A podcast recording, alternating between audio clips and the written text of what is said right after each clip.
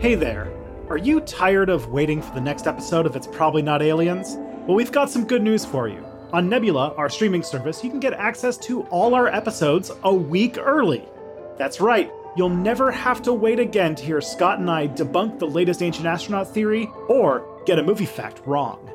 But that's not all. Nebula is home to dozens of content creators we know you like, so you can find all your favorites in one place. Plus, we post content on there that you won't find anywhere else. And the best part? By signing up for Nebula at nebula.tv slash probably not aliens, you're directly supporting the show and both of us. So don't wait any longer. Join Nebula today and listen to the next episode right after this one.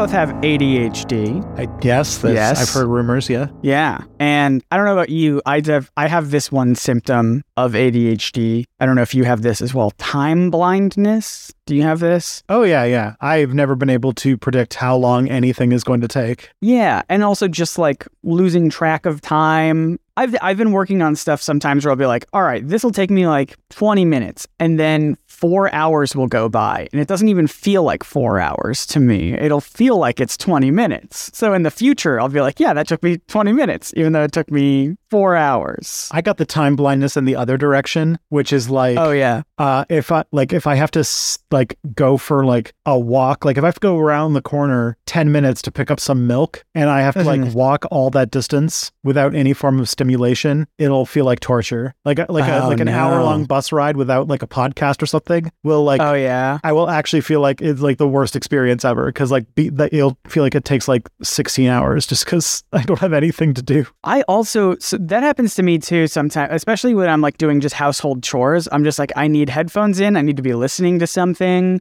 just to just to make me feel just to make me feel something, Tristan. I need to feel something. Yep. During this time. Oh, there's probably some people right now who are doing housework and listening to Oh, that's true. us right now.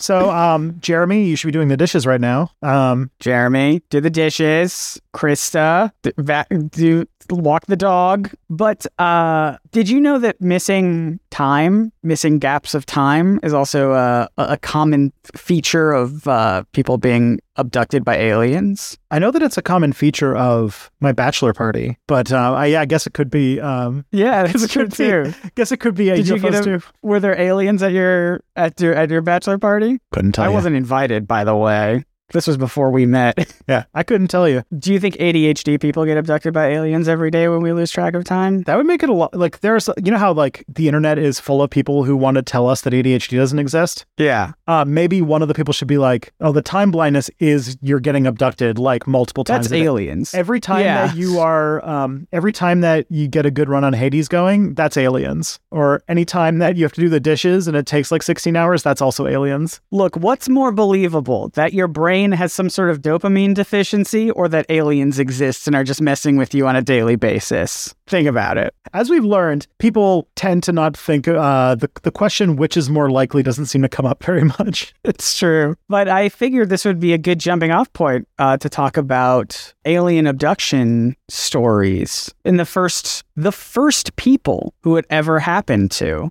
Uh, but before we get into that, This is a podcast. My uh, this is a podcast called "It's Probably Not Aliens," where we talk about ancient astronaut claims, pseudo histories, pseudo archaeology. My name's Scott Penis Wander, and I know nothing Hey. about what's going on. Hey, that's not my name, and it's not yours either. We're switching up the roles today, folks. We're switching it up. Usually, I'm the one who knows nothing, and Tristan is the one who knows some things. And uh, now it's switched up. I've I've taken the reins of this podcast. I've done the research of this of this fun topic. And my name is Scott Niswander. I know And I- everything. I, know, everything all. now. I've done it all. I, I know it all. Everything's in my head. My name is Tristan, and I know nothing. Said the thing that I said. I know. I uh, what's it called? I uh, Buddhism Zen. I my head is is empty, like a newborn, to enter Well, in fantastic. your wisdom. Well, let me let me ask you this then. What would you say are the typical sort of staples of classic abduction stories? Like if you just had to imagine an abduction, an alien abduction story, what would be like the elements in there that are pretty common? Okay, let's see. So first, you're usually in a car, um, somewhere where you don't have a strong alibi, and probably in a place where there wouldn't be other people to verify that you were there. So like Uh-huh, a yeah, car in the country at night. Then uh, usually something goes wrong, like the radio cuts out or the car breaks down or something like that, and then you see something in the sky, and a tractor beam comes down, and all of a sudden, t- or, or actually sometimes you don't even see that. You just wake up, and all of a sudden, like six hours have passed, and you don't know what's going on, and then like 20 years later, after getting uh, recovered memory hypnosis or something like that, you realize that in that like four hours between your 12 shots of whiskey and waking up in a car, uh,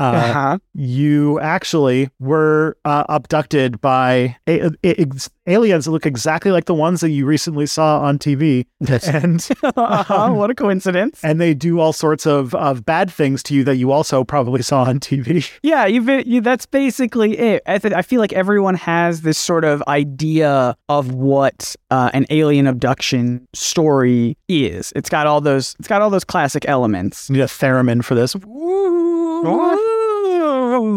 Oh, one day I'll get my soundboard up and running so I can throw in some stuff at It's you. a rite of passage for all podcasts. There is the day It's when true. the soundboard arrives, and then it goes through. There's sort of like a there's sort of like a what's it called cycle, like a, a hype cycle about it. So like it goes into you know oh that's too much We sound do it a lot, and then it goes down. And then it, you and then undercorrect. everyone complains about it, and they're Yeah. just like, "Can you stop with the sound effects?" And it's like, "Okay." And then we're back to even though it's plugged in, we barely use it. You might think it's wrong, but it is uh, part of the natural life cycle of all podcasts. It's sort of like Yeah. podcast puberty is when Nature Um, is healing. yeah when you get your when you get your soundboard. when you get a soundboard. Um, what I find really interesting about these the, the alien abduction story, though, is it has this sort of mythology around it and these like staples, but it is uh, we can trace it back pretty easily to exactly one couple, one Ooh. group of people, one two people that this that this happened to, and that feels very rare in like myths and lore to be able to be like this is the exact date when this story when all of these ideas started springing into pop culture. And because i don't know if you know this this is a rel- uh, alien abduction stories are relatively new in you know history. There were other types of alien encounters. Normally they would be like hostile invasions. We've talked about like war of the worlds on this podcast. There was Mhm. you know hostile invasions. There was like enlightened friendly contact where like aliens would come down to someone and like tell them something about the world or or the universe but being abducted especially like sort of ambivalent scientific abductions where like the aliens don't see you as beings like invasions and like you know friendly contact that's like the aliens seeing you as other beings that they would be like all right we're going to either take control of them or we're going to try and befriend them and like enlighten them and something uh but these sort of abduction stories are usually like very ambivalent scientific abductions where the aliens are treating you as just like you know Just a rat. animals. Yeah, they're they're wanting to do like some sort of experimentation on you, take you into their ship, do something weird to your body, put you back down on on Earth. That is a very new, a relatively new concept. I said not very new. This all happened 80 years ago. But it's weird that we can trace it back to specifically 80 80 years ago, almost exactly. Um Wild. wild stuff. And it all happened because of a, a husband and wife duo in 1961. Oh, a power and, couple. Uh, a power couple indeed. Did you say 1961? 1961. Uh, you said 80 years ago. That's that's 60, 60 years. ago. Yeah. 60 years ago. You're right. It was 60 years ago. So this was 1961. Uh, we're going to discuss their story and also the sort of response by the media and pop culture, and also obviously some problems with their story's credibility and other possible explanations outside of aliens. I'm sorry, it's just sort of what we do here is debunk stuff if There's we can. or problems at least with their story. I know you wouldn't think there would be. Um, but first, let's go ahead and meet Betty and Barney Hill. Betty and Barney is a pretty like that's a ni- that's the name of a 1960s couple if I've ever heard one. Absolutely. Wait, isn't that literally Hey Bon? Like it's Barney and Betty Rubble. oh my God, you're right. oh my God. so the Rubbles, so so um what's it called? And their The child Rubbles. Bam Bam. Um That's true. Yep, yep, yep. it's in the back seat. They don't talk about Bam Bam. The aliens didn't release Bam Bam. The aliens did not release Bam Bam. Uh, Bam Bam's still flying around with uh, um, What was the name of that the Great Martian? from- Gazoo. yeah, there you go. the Great Gazoo. oh boy! Before we get started, I do just want to shout out to I want to shout out to another podcast, Imaginary Worlds, who did a fantastic episode about this as well. I'm so go check them out; they're great. But anyway, Bar- Betty and Barney. And I Bam Bam. almost said Rubble. I almost said Rubble. Betty and Barney Rubble. Betty and Barney Hill. Uh, let me take you back. Let me take you back in time. So they had been married for just over a little over a year at this Mhm. point. Uh, but they hadn't really taken their honeymoon yet. Their jobs kept them really busy, and any free time they had went into efforts to prop up the civil rights movement. It takes a lot of work to lift rocks with brontosauruses at the quarry. It's true. Sorry, I, I, I gotta let that bit go. No, you're good. You're good. Well, you see, unlike the Flintstones characters, Betty was white, but Barney was black. Spicy thing to be in the early '60s, that's for sure. Exactly, exactly. Now, the, the the only reason I bring that up is because it does become important later on in this story. But so 16 months into their marriage, they finally had enough time and money uh, to you know take a small little weekend road trip through Montreal and Niagara Falls. How's Hey. Montreal? I don't I don't know that one. Is it good there? Is that a good place to take a honeymoon? Oh yeah, beautiful city, wonderful place. I what's it called? I love I love Montreal. I've been there several times. Go to the Marché Saint Laurent. Yeah, like great times. Uh, if they went in the wintertime, it's I took I took my wife to Montreal once, and it was negative thirty six or something like that, which is almost the exact same temperature in Fahrenheit. So it's like oh god. Oh goodness. Oh yeah, cold over there in Quebec. That's cold. That's cold. I believe this would have been in September.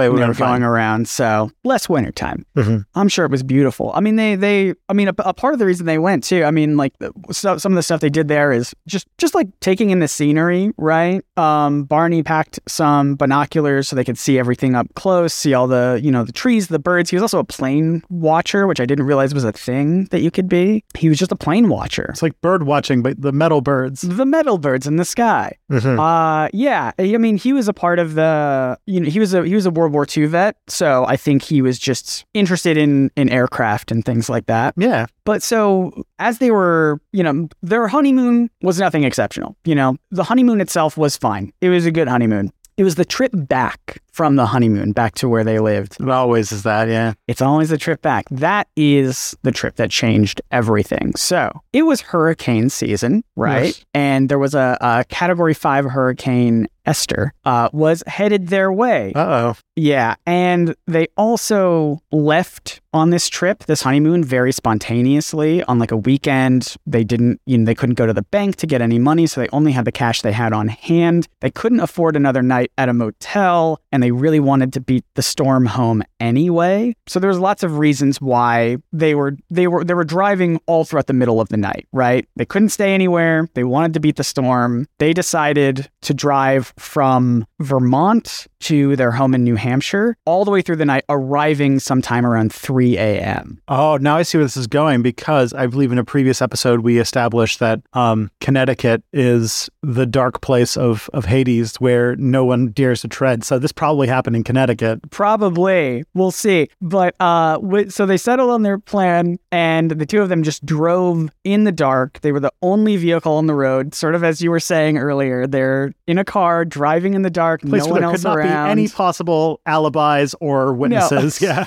exactly. They're the.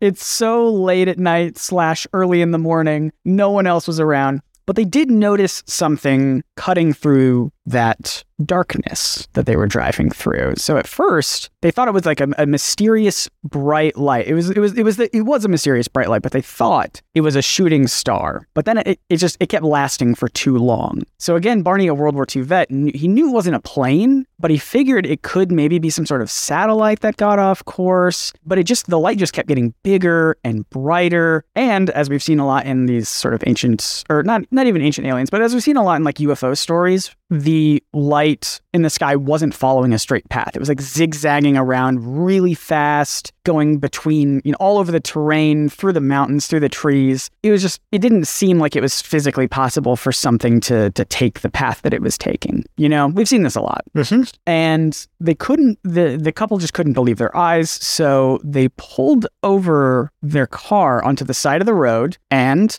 Barney pulled out those binoculars that he packed to try and get a How closer look. convenient. How convenient to try and get a closer look at the at the light. Now, what he saw through the binoculars was that this light Looking at a glowing object in the middle of the night with binoculars. Yeah, what he was very able clearly to see. hmm Probably really drowsy because it's, Yeah. you know, yeah. So, according to him, it was an object, a circular sort of object, rapidly spinning through the air. And it made no sound. So, you'd think, all right, a, a rapidly spinning thing in the air sort of sounds like it could be a helicopter, maybe. Those, you know, the, the blades, the fan blades, they sort of spin around, but it didn't really make a sound. It was too quiet to be a helicopter. And the object was also just flat and round. You might describe it as a flying saucer, Oh. perhaps? Like the tea things, like the tea plate. Like the tea plate, but in but up, but up in the sky. Oh, God. Filled with milk for a, the world's most large cat. Did you? I don't know if this is true. Did you hear the thing that like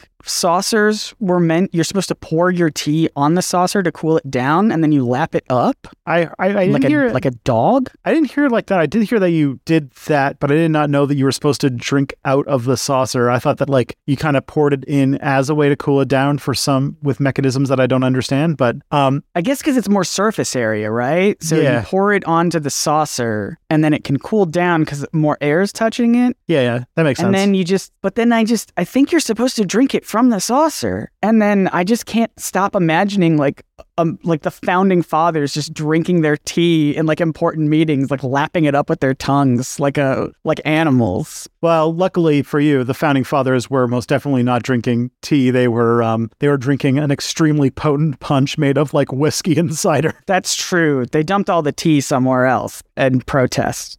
Um, That's true. famously. So, also through these binoculars, Barney saw that there were beings inside of this aircraft. He saw a lot with these binoculars. They were good binoculars. He saw not only what it was, but he was like, he told those binoculars enhance, and they zoomed in even further. They're like binoculars on Star Wars, where they can wild. just keep going. Saw he saw beings in them. Now we're gonna get to this later, but could you, just out of curiosity, could what do you think these beings looked like? My guess is that they were slightly shorter than humans. They were spindly, like skinny, with big heads, big black eyes, and Okay. gray skin. That your typical gray, I feel like, is if this is the origin of all UFO abduction narratives, then I feel like they would go for the uh, the gray. But the gray is kind of a recent phenomenon too. So maybe it's going to be like sexy Vene- Venice or sexy aliens from Venus or something. Yeah, I, we're gonna get to this later, but I and I'll, I'll tell you exactly what they saw. But I'll tell you one detail that I want you to keep in your head just because it's fun. Um, they were wearing that all of them were wearing baseball caps. All The right, aliens. the aliens were wearing baseball caps. Interesting. They had just come from a Yankees game. Yes. They were just partying it up. So I'll tell you more about what they looked like, but that is the funnest detail to me. So everything I'm about to describe that the aliens did, uh, just imagine they all did it in baseball caps. All right, that's important. Interrupted an alien frat party. Uh-huh. So, as they were looking at all of these, they were looking at the beings, they were looking at the spacecraft. Suddenly, just moments later, the couple lost consciousness. Oh, you don't want to do that. Yeah, I don't want to do that. That's never a good sign. And then when they woke up, they were 35 miles away from their parked car, and two hours had passed, with neither Betty nor Barney initially remembering anything that happened after they passed out. I say initially because once the two got back to their house and their lives started to go back to normal, Betty started having weird dreams and Barney started experiencing like severe ulcers, uh, which, and, and both of these conditions did not stop. They didn't remember anything that had passed, that had happened during their sort of absence of, of consciousness during those two hours, but they knew something happened. And so they wanted to figure out what. So they sought out the help of a psychiatrist who specialized in uh, hypnosis. Red flag. Right, named Dr. Benjamin Simon. Mm-hmm. And it's in these hypnosis sessions that the classic elements of a UFO abduction story starts to unfold for the very first time. So, there are, this is interesting, there are still recordings of some of these hypnosis sessions still available to, to listen to online. And some of them are pretty upsetting. The, the most upsetting one, I think, is with Barney on uh, February 22nd, 1964, who is uh, clearly in distress when he recounts the tale of, uh, of their encounter. Now, that date, if you paid attention, might sound a little suspicious, but we'll get there. Sorry, can you give me again? February 22nd, 1964. I'm probably overthinking it, but interesting. Focus, focus more on the year than the actual date. Okay, okay. So it'll say, it said, we'll get there, we'll get there. During this specific session, details of the event sort of start to unfold from their, because again, the reason they're doing this, right, is they're trying to figure out what happened. They don't have any memories of, of what happened. So these hypnosis sessions are supposed to bring out sort of like repressed memories or something from Red them. flag. Right. Okay. Yep. we're we're gonna put a pin in all of this. Okay. But yeah, so the details start to sort of come out of both of Barney and Betty. A- And it's important to note that they were interviewed, they, they did these hypnosis sessions separately. So neither one of them was in the room with the other one when they were happening. So they both sort of told similar but different stories of the events. Different details stand out to, to each person. So, for example, Barney, they both sort of said that they were taken aboard the spacecraft by the alien beings. They were put on uh, tables in what appeared to be some sort of examination room. These beings with the baseball caps took samples of their hair, their nails, and their skin, and they had like large needles placed into each one of their limbs with like tubes connecting to them as if they were either the aliens were like pumping them full of something or extracting something from them. I mean, basically Barney and Betty were just science experiments to these to these aliens. Betty claims that the largest needle was inserted into her abdomen, which was the most painful Ooh. part. And yeah, I don't like that. yeah, don't like that at all. But apparently the aliens loved it. That was like their most exciting part. When they did that, they were like really I get so happy when I get to do the abdomen needle. that's my favorite part is the ab is the ab needle. I love that bit. That uh, like that's genuinely a, a detail that she mentioned was that like it was so painful for her, but the aliens were like really enthused about it. That is wild. So like it's really like they're painting a picture of like aliens that have favorite medical procedures they like doing and also Yeah. just are dressed like frat boys. Yeah, right.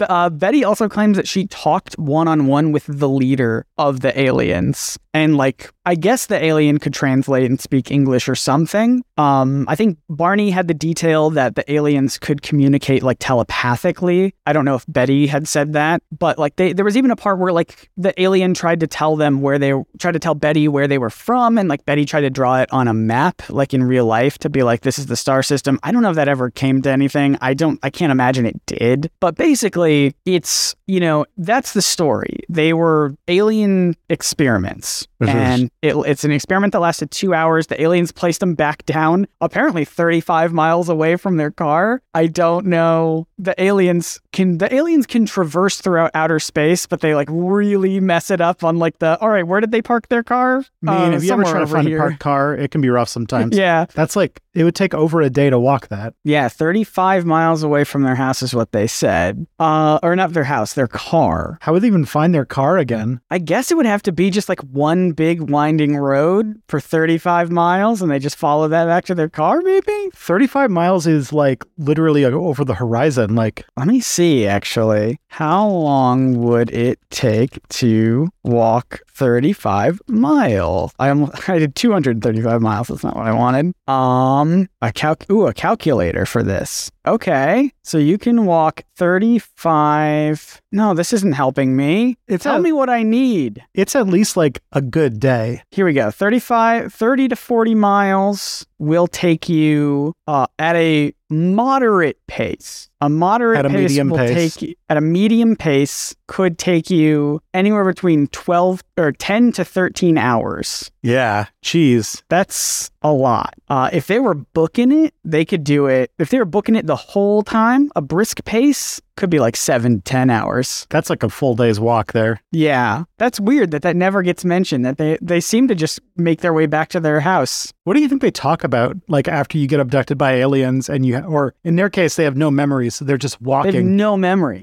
Yeah, they just We time. they spend an entire day talking about when they're trying to find their car again. well, and they lost two hours. So add two hours to how long it would take to walk back to their car, then drive back. So Plus had all the time to find their car. Like can you imagine find it. finding like Yeah. like being that far like unless you like knew exactly where the car is it would be Yeah, like I could get 35 feet but 35 miles says is miles. Jeez. Yeah, that's that is wild. I didn't think about that. They never talk about that. They all the stories just are sort of just like anyway. So then they get back to their car and they drive home, and it's like no, that would be like a whole ordeal. That would be a multi-day process. Yeah, they'd have to like stop at Denny's partway through. They had no money. So, anyway, all of this stuff comes out during those hypnosis sessions, which we will talk more about later. As you can see, I'm putting pins in everything. I just want to tell their story first before we, we start. I don't want to necessarily pick it apart, but we're going to talk about some alternate, alternative theories and speculations here. Um, but it is important to note that by most accounts, the hills they didn't seem like they would be attention seeking people like for this story um like for this story specifically right? As i mentioned this happened in 1961 and they didn't see a therapist. They didn't see that psychiatrist until 1964 so this was like 3 years later of just like living with this. They didn't like immediately come out and be like look what happened to me. They like sat on this for years. Not only that right? I mean they they definitely told like close friends and family and stuff but like they they didn't get public with it for for a while. And part of the reason is as i mentioned they were an, an interracial couple during the 60s uh-huh. so it's not like they needed to go looking for attention. Like attention found them. You know what I mean? Like they were it was they were a couple who, you know, everyone was already looking at them and are already judging them and and and and not only that, um, you know, Barney was appointed to the US Civil Rights Commission. His politics was like a, a huge part. He wanted that uh, a really long career in in politics, but as we'll see, like as soon as the story did break, his political career did take a hit that that it could never recover from, and that all started because they did eventually make some kind of public statement at their church of all places. That was the first time they came out about it publicly, and at first, everyone, you know, was pretty supportive about it. They were just like, okay, they're supportive, they're receptive, they're just hearing them out. But as you can imagine, um, once stories get out there, once it spreads, you know, people are going to embellish stuff, people are going to start judging the circumstances. Everything just started getting worse for the Hills, and that that is when Barney's uh, political career started to go under, and he never could recover it. So that's like an idea of like these people wouldn't necessarily be seeking attention because, as you can see, like it very clearly made it worse for their ambitions. You know what I mean? Yeah. S- Newspapers started picking up the story, and eventually, an author named John Fuller approached them to write a book about their experience called The Interrupted Journey. Hmm. Uh, that was also turned into a TV movie, Ooh. which was fairly popular, starred James Earl Jones of Sandlot fame, as we talked about last episode. Yep. And obviously Star Wars, blah blah blah. And Uh, Lion King. and Lion King, all of these things. And that book and movie and all of these, you know, newspaper articles, things like that, that is how their specific story became the template for so many others over the next 60 years. Yeah, it's weird how every time, because this happened last week too, the second that the media makes a story popular, all of a sudden everybody else seems to have a similar story. That's the thing. It's not only, it didn't just because obviously a lot of fictional uh, stuff came out of this. Like, you know, there was like X Files uh, episodes that dealt with abduction. You know, uh, there's a lot of like fictional stories that deal with these abduction stories. But then there's also like real life people who are claiming very similar circumstances. And again, it all comes from this template that that they sort of laid out. So I want to pick it apart a little bit, if that's cool with you. You want to pick it apart? That's what this show's all about. Let's do it. This I'm going to start with this because it it feels a little cruel. So I want to like I want to like cut into this by saying like I'm not going to fully discredit the idea that they weren't seeking attention because again, as we talked about, like Barney had this political career that got thrown off because people thought he was you know a UFO conspiracy person now. So it makes sense why they wouldn't want to seek attention, but they also like I don't know, it's it's hard and maybe I can get your thoughts on this, but like I think it was fair to say that at first because again, they did sit on this for a couple of years, but once it did come out, you know, obviously they just they leaned into it, right? As as I said, they helped write a uh, you know, co-author like a book about it. There was the movie. Barney appeared on the game show to tell the truth, which is that show. I think it's that show where you have like three people who are all claiming to be one person and the, the contestants have to guess who's the real one. So it's like, you know, this person uh, was abducted by UFOs, and then you have to, you know, what I'm talking about. You know the show I'm talking about. No, but I'll roll with it. It's like it's basically you have a real person. Stan Lee was on this show too. You have a real person, and then you have two people who are Maybe not that person. Maybe it was the same episode. Who knows? So like for the Stan Lee one, you had these people uh, who are like trying to figure out which one of these three people actually is Stan Lee, right? And this was before Stan Lee was obviously like very recognizable. So they would all ask all these contestants questions and then they'd try to figure out who's lying and who's who's actually Stan Lee. It was a weird show, but I think it's been on in different iterations over the past couple decades. Anyway, so you know, went on TV, went on a game show about his abduction experience. Betty became a massive celebrity in the UFO space, uh, Yep. and it was only Betty mostly because uh, Barney sadly died young at only forty six. Ah. And but Betty went to tons of UFO conventions and really made a name for herself in that space. And it's at those conventions and over time that we start to see inconsistencies with her story start to creep in there, if you will. Yeah. Because originally, you know, th- this idea came from, you know, it, it felt like the hills were just at the wrong place at the wrong time, right? It could have happened to anybody who was there. You know, I if you and I were driving at this time and at this place, it could have been us. But then as she started becoming this sort of celebrity in this space, the story started changing and she started talking about, like, oh, and then I was also visited by the aliens at this other time, and the aliens told me this. And it, it made it seem like she was trying to be like, oh, it wasn't just a random occurrence. Actually, like, I'm special. You know what I mean? Like, Yep. I'm the special alien. I'm the special p- aliens like me, and they keep visiting me and doing stuff with me. Yeah, and uh, you know, if you are a celebrity and a space like that, you got to keep making content. People, if you don't come out with something new, then uh, you're just gonna get forgotten about. Exactly. So it's like you can tell this same story over and over again, but people have probably already read the book, they've seen the movie, you know? So you have to keep being like, oh, and then I was also visited by aliens this other time. And even to even in those spaces, in those alien conventions, those UFO conventions, because she kept going and because she kept making it seem like she was like special, people even then in those places started doubting her credibility a bit, you know? Yeah, the the UFO people are like, I don't know, I I find this hard to believe. they, they- drew a line some in the weirdest place possible. Yeah, that's a strange. That's a strange story. Like, I'm I'm very curious about the dynamics there of, um, especially if Barney like had these other ambitions, but then like almost got it sidetracked by telling this story. I, I'm curious, and then like kind of picked up obviously as his political ambitions sort of started to peter out. I wonder what the state of his like like if he like made the real go for it and then he failed and then sort of then became public with this or became public with it as like the story started to pick up or like as He- like I mean, like I don't know. Like I said, he was appointed to the U.S. Civil Rights Commission, so like by all accounts, like his career was going pretty good. Mhm. So I don't know. There there are accounts, and I don't know how credible this is. There there are people who claim that that like Barney is the reason why they kept it so close to their chest for so long, but Betty, on the other hand, is the reason for like you know because they didn't have to make an announcement to their church. They didn't have to go public with it, but someone suggested that they do. And there, yeah, there are claims that like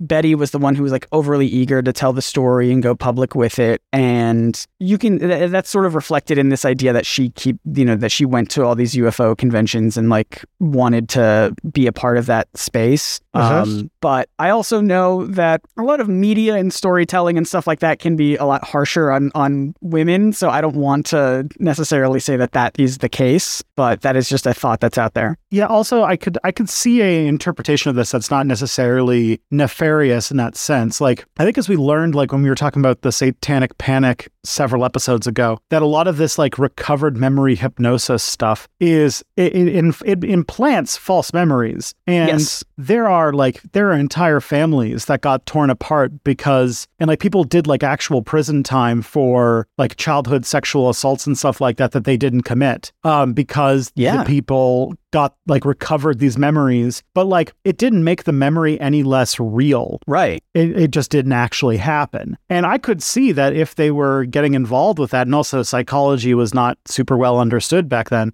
that like they got the they had these memories and like uh like corroborate like they like started believing them. And then as they believe them like the more that you sort of believe that your the memories will sort of like reinforce on themselves. And in further sessions of recovery you would be building up on that. And eventually you have like an entire like reality that's created around yourself that you legitimately believe. And it could be that Barney like legitimately believed some of these things and just Yeah.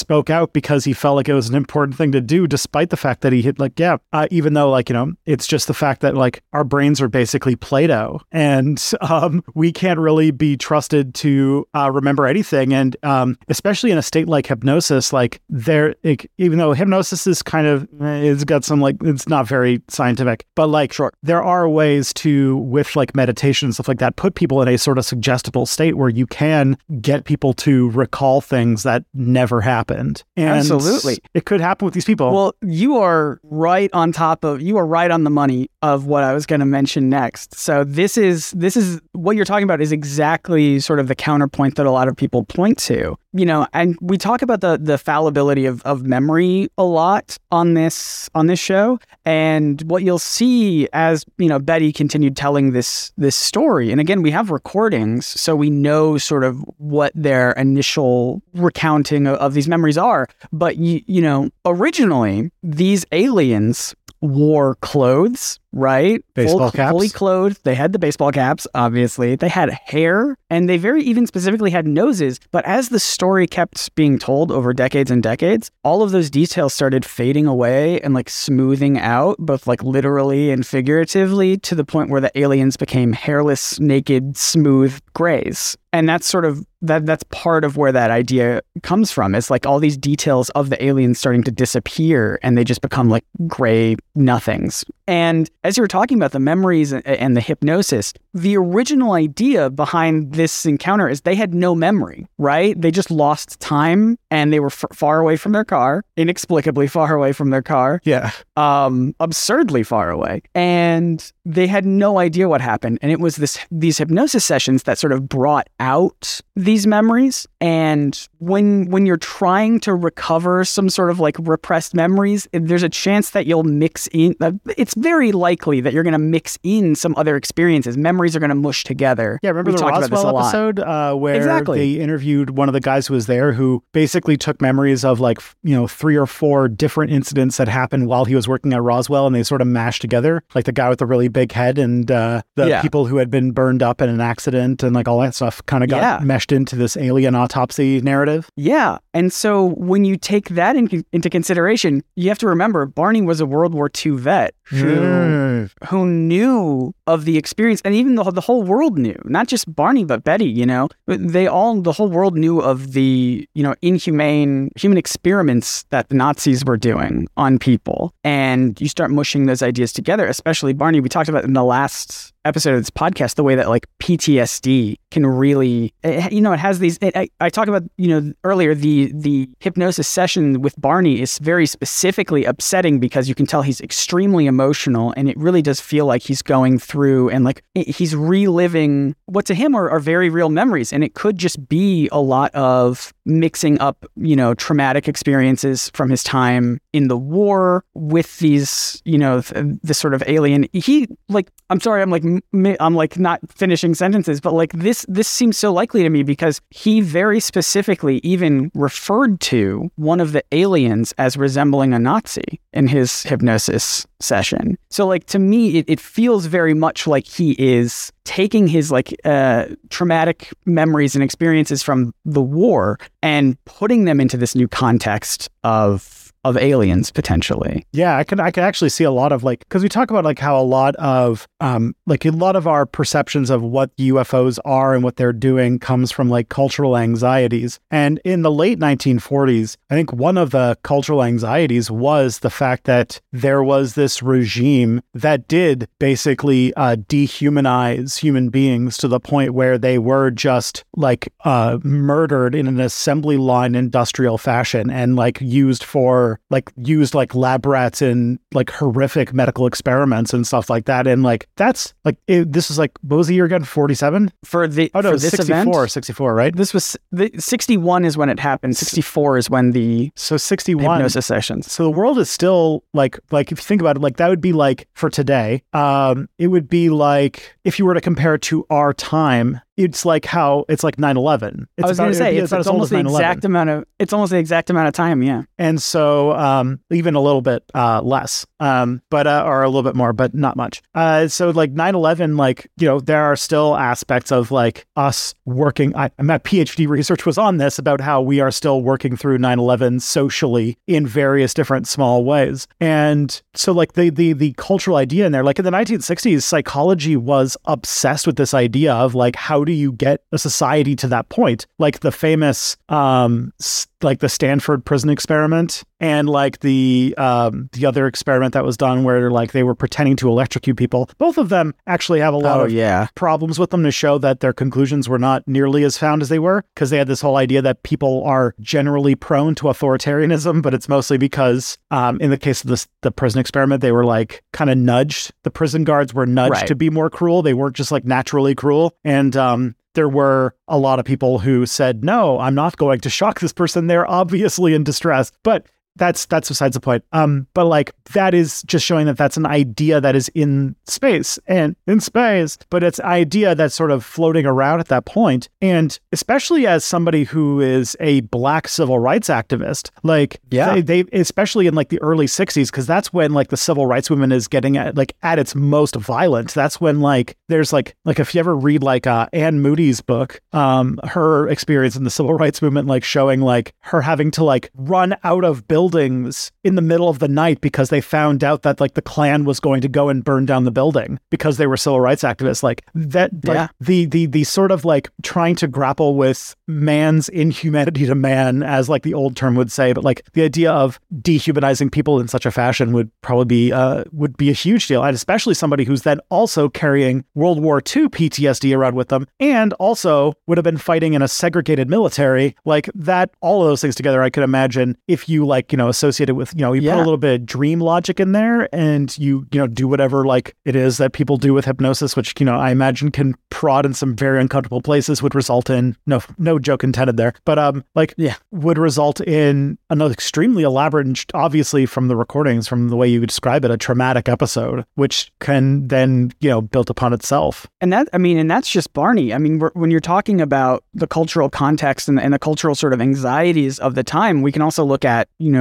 what Betty might have been experiencing and, and having conversations about, which would be, you know, reproductive rights was a, was a was a big conversation there. And so we look at her experience about having this big needle stuck in her abdomen, while the powerful aliens over her are like really enthusiastic about being able to, you know, do something with with with her body in her body without her consent, without her control, without her any sort of autonomy. And you can definitely see again the the sort of anxieties there of of what she could have been, you know, projecting into this into this experience. Plus, like I imagine the ex- the experience of growing up in a sort of like white American culture, and then seeing firsthand by being married to a black man, seeing like what like just how uh, distant and how like cruel people. Like yeah, there's there's there's a lot of there's there's a potential, anyways, for a lot of really hard feelings that are difficult to speak about and really like um like really work their way through. And you mix hypnosis into that, where they can implant all sorts of wacky ideas, and you yeah man, this got real sad. This is the part where Scott makes me sad. Well, here's the thing, too. I mean, we keep talking about how they were they're a biracial couple during the civil rights movement. There, there's a there's a slight, a slight, maybe positive spin on their alien story, which is Go that for it, the, Scott.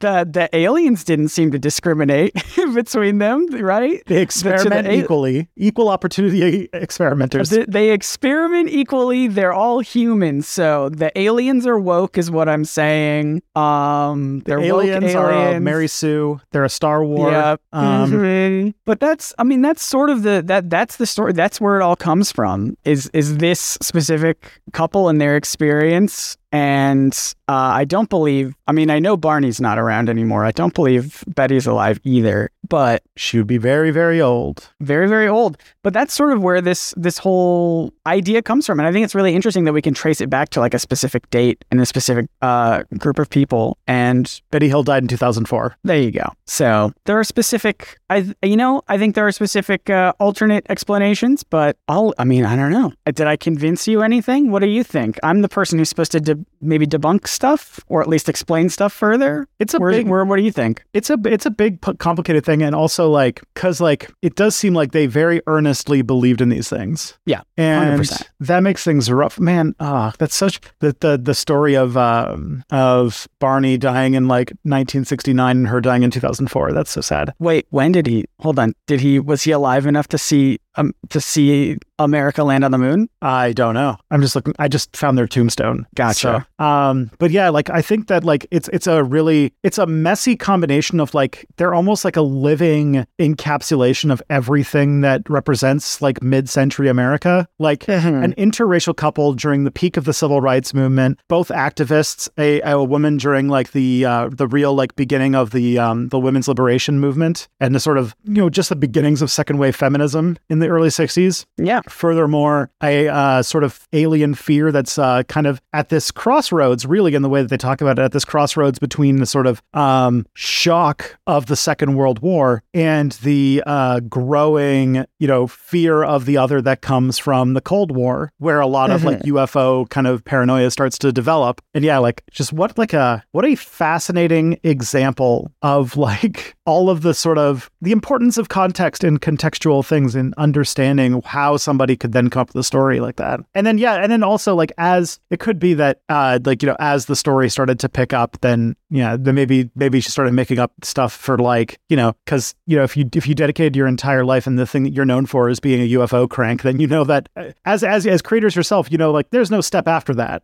um you No, got to kind of keep adding to wa- it. Once that can of worms is open, you're you're in there for good. And again, I'm not even saying that there's nefarious, as you were saying. I don't even think there's nefarious stuff behind it. I think that's just how memories work. The more that you talk about it, the more that you relive it, the more stuff is going to change. That's just Mm-hmm. sort of naturally, uh, naturally how it is. especially if you're motivated to like if you were a UFO celebrity then and you uh, found yourself like you know uh, your story running out of juice then yeah you're like all the motivations would be in place to remember new things especially if you believe in something like hypnosis being able to drum up for uh, if you believe that you have memories that like the right hypnosis can unearth you can start inserting all sorts of stuff and not even consciously And if you have a, if you have an alien story of your own, uh, you can tell us uh, on on Twitter and Instagram at Probs Not Aliens. ooh Why not? yeah I just want to know what you all think. We have a great community online. Let me know what you think of this episode. I thought it was really, really interesting to research. I, I like being able to very occasionally get to flip the script and be the one who knows things. Yeah But this was a lot of fun. Go follow us online. And Tristan, where can people find you online? Uh, I have a YouTube channel called Step Back, uh, and on that channel, I uh, talk about. I'm going to use that thing from last time. It's where I use the past to talk about the present, so that we can understand the future. That's I'm I'm I'm I'm, I'm sitting on that one. Um, That's a good one. and so yeah, that's the thing. My latest video. If you're listening to this now, it was probably early February. So I would say the video on history, uh, the long history of transgender people. It's very fun. It seems to be getting a very positive reception. Scott, Yes. If I needed to get a reality check about the real the the TV show known as uh, you know what if I were to get if I were to need a reality check about the the state of Warner Brothers animation department where would I go for that sort of Oh my gosh. riveting Scooby Doo related content and Warner Brothers Gosh, just Google it. There's so much going on. But if you want to hear my thoughts, uh, you can go to my YouTube channel called NerdSync, N E R D S Y N C. I make a lot of videos about Scooby Doo recently. In fact, I had an idea the other last night. It hit me that someone mentioned an amusement park around where I live called uh, King's Dominion. And they were like, oh, we should go on this. They have a great ride called Boo Blasters. And I was like, oh, yeah, they have a Boo Blasters ride at in the in the place that I grew up, uh, South Carolina, at another theme park called Carowinds. But that's that was Scooby Doo Boo Blasters. How come the other one is not also themed as Boo Bla- as Scooby Doo Boo Blasters? I come to learn say that ten times fast Scooby Doo Boo Blaster yeah, I come to learn that like 10, no, was it 13 years ago or something like that? They all rebranded. They took the Scooby Doo branding away. So it's now Boo Blasters on Boo Hill or something like that. And I had no idea for, I, cause I have, I guess I haven't been to Carowinds in like over a decade. So I am now sad and I'm planning on making a video about this terrible news that's 13 years too late. it's not news at all, but uh, I don't know. I just like talking about Scooby Doo stuff. So if you like that, go check it out, Nerd Sync. And thank you to everyone who writes reviews of this uh, podcast on Apple Podcasts and other places. And uh, you can, you know, just tell your friends about the show. Tell your Mhm. friends. We like it uh, when do. you do that. And the best place, the best place you can send people is probsnotaliens.com. Yep. That has that's a website that, we have. that's a website whether um That's a website. it's a website that we have that has all of our links on it. yep um so uh until next time though friends I'm Tristan Johnson And I'm Scott Niswander, and the truth is out there. Probably.